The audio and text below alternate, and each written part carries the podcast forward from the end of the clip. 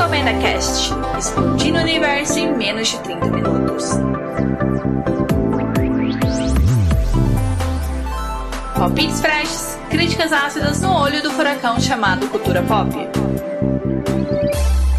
Saudações pessoas, meu nome é Dunia e essa semana eu trago Dordogne, que é um jogo indie nostálgico sobre infância e avós, e depois tem Polite Society, que é um filme de ação, romance, drama adolescente sobre um adolescente querendo salvar sua irmã de um casamento muito suspeito.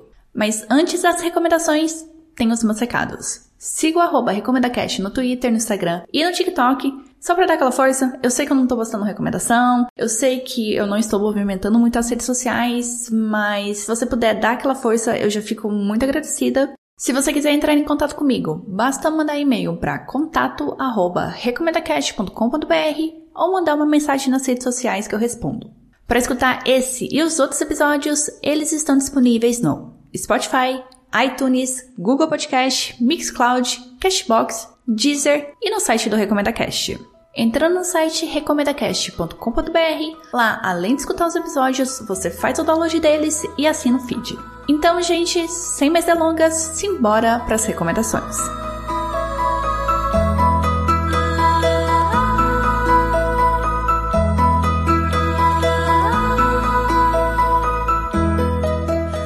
Dordogne é um jogo francês indie que parece muito um livro pop-up infantil que ganhou vida graças à sua estética aquarelada e o seu roteiro busca inspirações nas aventuras criadas pelo estúdio Ghibli para assim dar vida a uma história que transita entre o passado e o presente, onde nós conhecemos a protagonista ainda criança passando férias de verão com a sua avó no interior da França e essa protagonista já adulta tendo que retornar à casa da avó em meio a uma crise familiar. What is your first memory? Mine is somewhere in the last few months before my 13th birthday. This is. Wow! Nice! We'll have fun, the two of us. A protagonista Mimi não se lembra nada da sua infância, tanto que a sua primeira memória é de quando ela tinha 13 anos e ela já adulta tá passando por um momento muito difícil, já que ela perdeu o emprego e a avó na mesma semana. Por isso, ela decide voltar à casa da avó, lá no interior da França, na região de Dordogne, para recolher uma caixa que foi deixada para ela, e ela tá indo mesmo a contragosto do pai, que cortou relação com a sua mãe, né, a avó da Mimi, há muitos anos atrás. De volta a Dordogne, Mimi começa a recuperar as memórias das únicas férias que ela passou lá com a sua avó quando ela era criança, antes de ter que se mudar para os Estados Unidos com seus pais. E o retorno das memórias e as descobertas sobre o passado dos avós vão ajudar a Mimi a tomar uma decisão sobre seu futuro. Quais são as mecânicas presentes no jogo Dordogne? Ele é basicamente dividido em capítulos e é um jogo de exploração e interação. Mais interação e menos exploração, já aviso aqui, já que os cenários eles são bem limitados.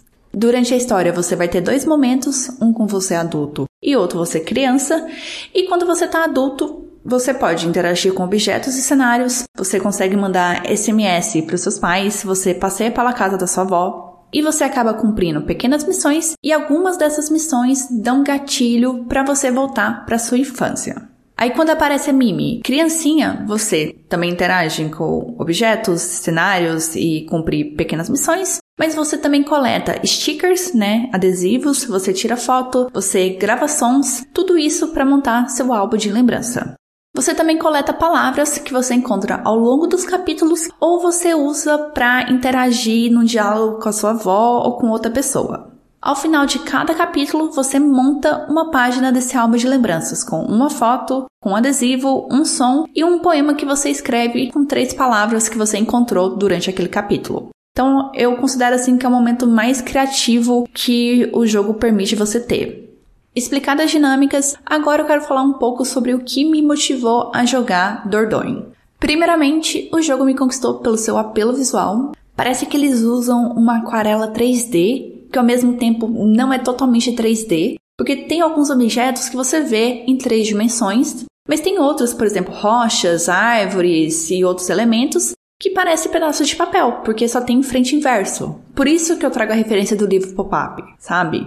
Mas assim, é uma ilustração, é um visual muito deslumbrante, lembra muito livro infantil E eu tenho quase certeza que para muita gente esse jogo vai despertar curiosidade por conta desse visual diferenciado.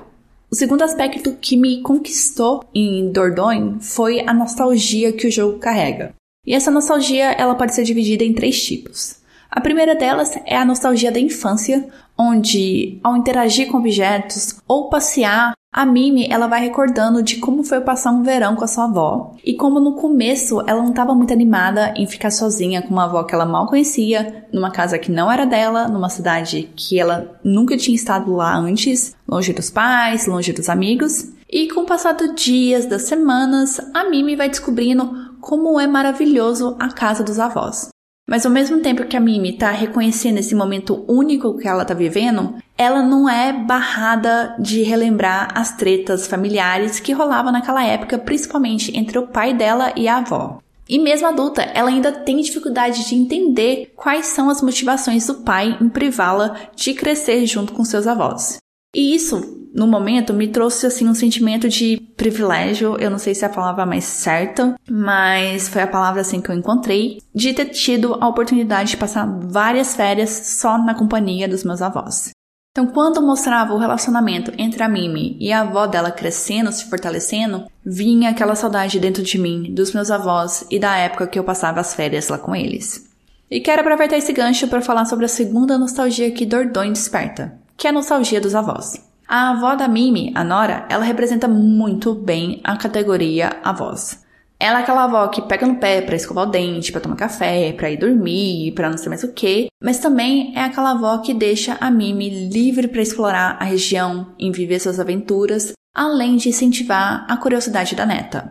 E basta dar um passeio assim super rápido pela casa da Nora que você percebe como aquilo ali é muito casa de vó, sabe? E como é nostálgico você vê TV de tubo, você vê videocassete, vê sua avó dormindo no sofá, a dispensa cheia de comida, algumas comidas assim que você nem sabe o que é, planta para todo lugar, louça decorada, milhares de fotos espalhadas pela casa. E essa volta ao passado, você acaba vendo também como era bonita a relação entre a Nora e o marido, que eu esqueci o nome, mas é um nome assim muito francês. O avô da Mimi tinha falecido recentemente e a Mimi não tinha tanto contato com ele por conta de todas as tretas familiares entre o pai dela e os avós. Então você vê duas situações de luto em épocas diferentes, né? Separadas assim por 20 e 30 anos. A Mimi sofrendo a perda da avó no presente e a Nora sofrendo a perda do marido lá no passado. E você vê essa relação da Nora e do marido sendo mostrada através de cartas trocadas, através de gravações, projetos que ela e o marido realizavam em conjunto, e essa relação é tão bem construída, sabe, com pequenas coisas, com pequenos elementos, que você precisa de pouco para entender o luto e a dor que a Nora tá passando e a perda que é para Mimi não ter tido contato mais direto com o avô. E a última nostalgia que eu quero falar é a nostalgia dos anos 80, 90 e 2000. Eu não me lembro se o jogo especifica a data que ele se passa no presente e no passado, mas pelas tecnologias apresentadas você consegue fazer essa suposição de que a Mimi do presente ela fala que tem quase 30 anos e ela tá vivendo ali na década de 2000. Por quê? Ela tem que trocar SMS com os pais e os amigos no celular que lembra um Nokia tijolinho, e isso foi bastante nostálgico para mim, porque eu lembro de ter um Nokia tijolinho, ficar jogando o jogo da cobrinha, etc e tal, de ficar mandando SMS. E com a Mimi criança, a gente vê gravador de fita cassete, câmera fotográfica Polaroid. Meu sonho era ter uma Polaroid. Meu sonho na vida, quando eu era criança, era ter uma Polaroid. Nunca tive. Meu trauma de infância. A gente vê álbum de fotos, adesivos. Então, assim, vários elementos que você consegue posicionar entre a década de 80 e 90. E isso, sim, foi muito nostálgico para mim, além deles serem utilizados como parte da mecânica do jogo.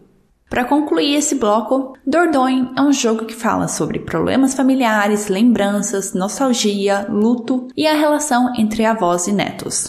Eu achei a parte da infância muito mais interessante que a parte adulta, e o jogo acabou me surpreendendo por ter umas partes pesadas que eu não estava esperando, sabe? Eu não estava preparada, acabei chorando no final também, porque realmente me pegou muito de surpresa. Agora, informações importantes que você precisa saber sobre Dordogne. Ele é um jogo francês, Segundo a Steam, tem legenda em português, mas quando eu joguei no Game Pass não tinha essa opção. Eu joguei em inglês mesmo. E eu já deixo minha dica aqui, se você está estudando, treinando inglês, jogue o jogo em inglês, porque a linguagem dele não é tão complicada. E o jogo está disponível no Game Pass, PS5, PS4, Xbox, Steam e Nintendo Switch.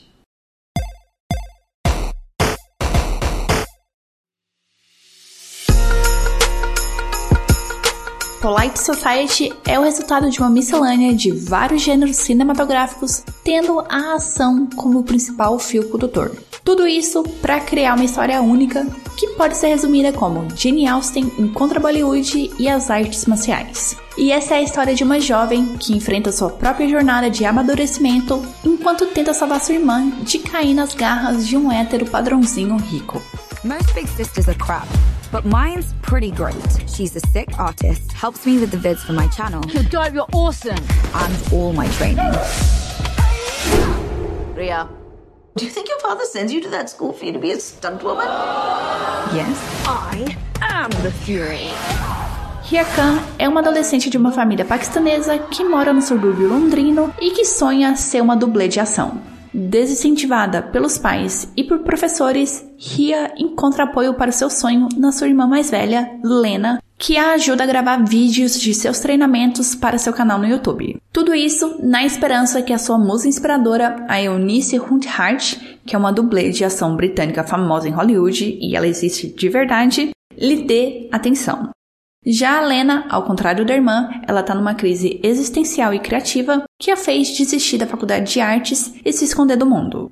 A situação parece mudar quando a família Khan é convidada para uma festa da rica Raela e do seu filho, que é o pretendente mais cobiçado do momento.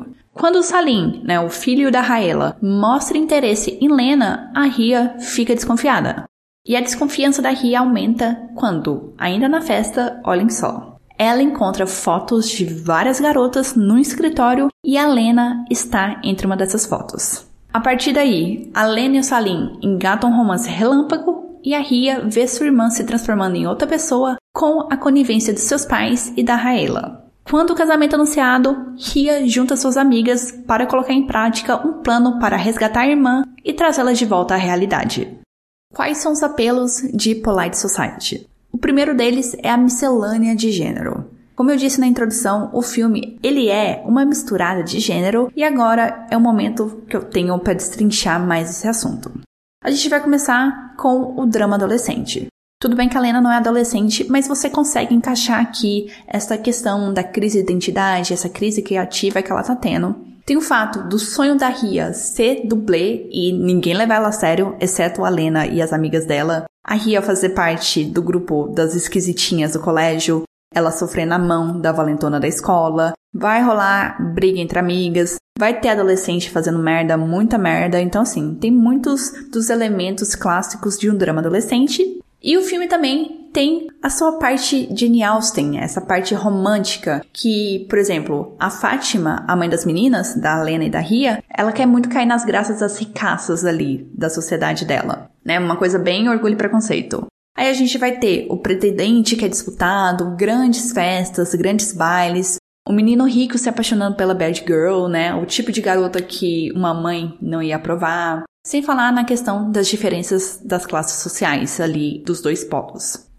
Há outros gêneros no meio dessa jogada, mas seria meio spoiler eu contar, então eu vou ficar aqui quietinha e o filme também ele traz metalinguagens, por exemplo, quando as amigas da Ria dizem que a Lena, que largou a faculdade de artes, entrou no segundo ato da sua vida, como se a vida fosse dividida em três atos igual os filmes.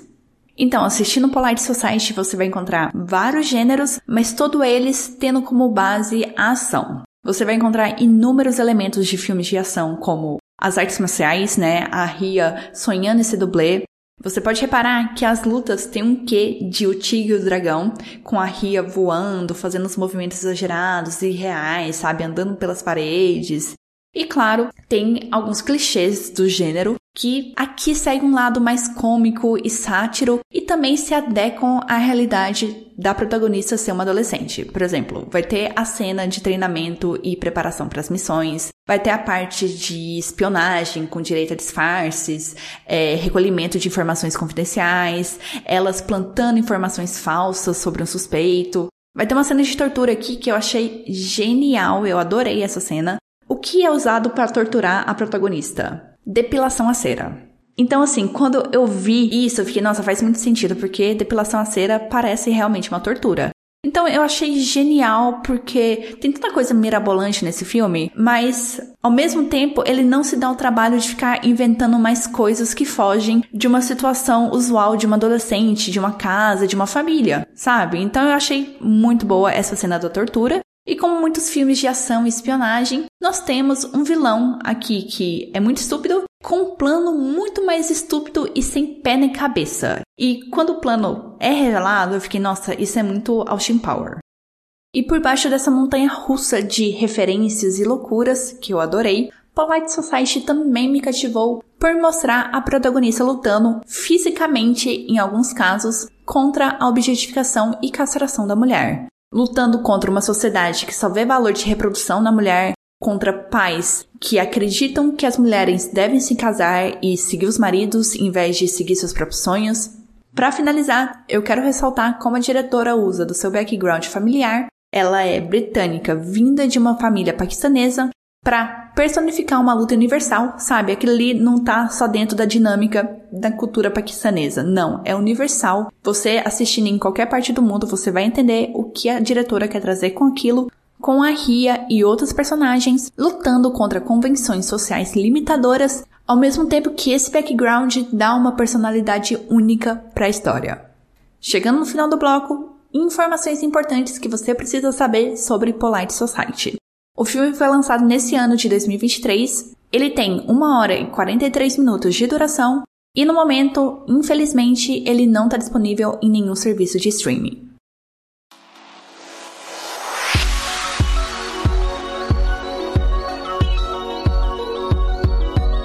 Próximo episódio é uma baita surpresa, tanto para vocês ouvintes quanto para mim, porque eu não faço a menor ideia do que, que eu vou falar. Eu só espero estar de volta dia 13 de setembro com duas ou três recomendações. Então é isso, gente. Eu vejo vocês aqui um mês. Se cuidem. Beijinhos e tchau, tchau.